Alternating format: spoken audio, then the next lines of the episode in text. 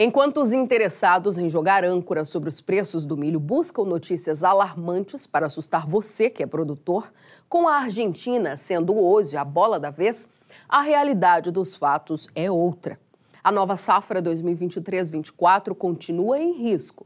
O atraso no plantio é enorme, as chuvas seguem irregulares, o calor intenso a janela para a safrinha cada vez mais estreita e os riscos de perdas na produção cada vez maiores.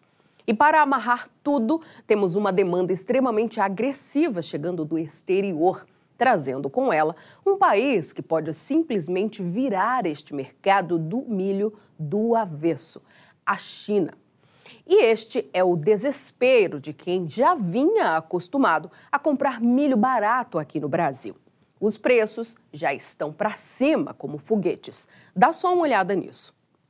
O IPAR, que é o indicador de preço agropecuário rural business, que leva em consideração uma média simples entre as cotações máximas e mínimas aferidas diariamente no mercado disponível de 10 estados produtores, confirma a tremenda alta de 16,5% para o milho em apenas 30 dias. Em 13 de novembro, pode ver no destaque à esquerda no gráfico, a saca era negociada no mercado spot brasileiro a pouco mais de 51 reais.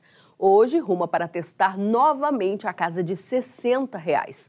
O milho encerrou os trabalhos do último dia 12 de dezembro, cotado ao valor médio de R$ 59,45 em todo o Brasil, algo que não era visto desde o primeiro semestre. Sim, este continua sendo o menor valor já pago pelo milho em quatro anos. Mas mudanças bruscas podem vir pela frente, meu amigo.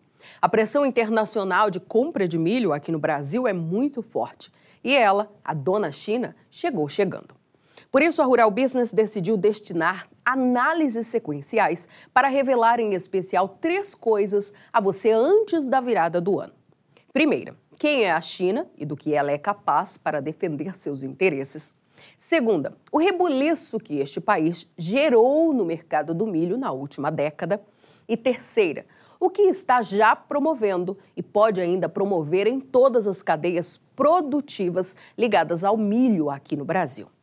Mostramos ontem o cronograma da história. A tentativa alucinada da China em mostrar autossuficiência na produção de milho as manobras envolvendo números oficiais do governo de Pequim para comprovar colheitas recordes sequentes, 12 para sermos mais precisos, e projeções fantasiosas de importação, que acabaram por induzir ao erro boa parte do mercado. O país, que em 2020 anunciou que aumentaria em 52% sua importação de milho no decorrer de toda a década e jamais compraria mais de 6 milhões e meio de toneladas do cereal, pelo menos até 2029, aumentou em nada menos que 208% suas aquisições num prazo de apenas três anos. E no mesmo ano que apresentou esta projeção ao mercado, comprou 7 milhões 580 mil toneladas de milho no exterior. E aqui começa o segundo capítulo desta longa e empolgante história. Já que pouco tempo antes de tudo isso acontecer, a China fez algo simplesmente extraordinário. Na visão aqui da Rural Business, a maior manipulação já feita neste planeta para forjar um cenário de abastecimento completamente irreal, algo que muitos só estão descobrindo agora. O ano era 2018. Donald Trump era o presidente dos Estados Unidos.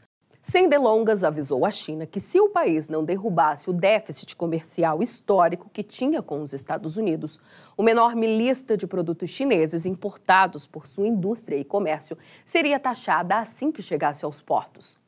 O mercado arrepiou, pois uma briga entre as duas maiores potências do mundo seria drástico para a economia global. E rapidamente começamos a ouvir que o impasse não duraria muito tempo. Afinal, jamais a China assumiria uma briga com os Estados Unidos, seu maior parceiro comercial. Só que não foi isso que aconteceu. Ao invés de recuar, a China partiu para cima e devolveu o tapa na mesma moeda anunciou aos Estados Unidos que uma lista enorme de produtos importados do país também seria taxada. E a guerra comercial mais escancarada dos últimos tempos foi deflagrada, afetando em cheio o agronegócio mundial. E aqui a Rural Business te pede atenção máxima ao que vamos te mostrar para entender basicamente duas coisas. Primeira, neste mercado de commodities agrícolas, o mais bobinho vende a mãe e entrega. Segunda, a China mente e muito Impossível acreditar em 100% do que espalha na mídia, já que esta é controlada com mãos de ferro pelo Partido Comunista de Pequim, para só enaltecer os feitos do governo e espalhar as informações da forma que mais lhe interessa. E todo mundo copia e repete meio como papagaio, sem nenhum critério ou interesse em saber quem está prejudicando. O ato da China na guerra comercial com os americanos foi de bravura, ou de braveza, quem sabe, pois ao peitar os Estados Unidos, o país ficou sem seu maior fornecedor de soja e milho na época. Era preciso fazer alguma coisa, pois do contrário, os preços dessas commodities iam explodir. E claro, a China fez. E vamos começar olhando para a soja para perceber que a manipulação é abrangente. Os chineses acabaram ficando nas mãos de um único fornecedor quando taxaram a soja comprada dos Estados Unidos, do Brasil. Logo, quando tudo aconteceu, a China foi forçada a pagar prêmios exorbitantes para levar nossa soja para casa. Mas logo percebeu que isso não podia continuar assim, pois estava pagando caro por um produto que não existia na quantidade que precisava. Mesmo que direcionasse toda a sua exportação para o país, o Brasil não teria soja suficiente para garantir o seu consumo. Algo precisava ser feito. E foi aí, meu amigo, exatamente aí, que foi criada a suposta grave crise da peste suína. Lembra dela? Numa coincidência quase cósmica, as redes sociais começaram a ser invadidas por cenas estarrecedoras de milhares de suínos sendo queimados vivos, ao mesmo tempo em que a mídia gratuita abria espaço para supostos analistas espalharem o caos. A ordem era dizer aos produtores brasileiros que era bom vender logo a produção, pois do contrário corriam o risco de micar com a soja nas mãos.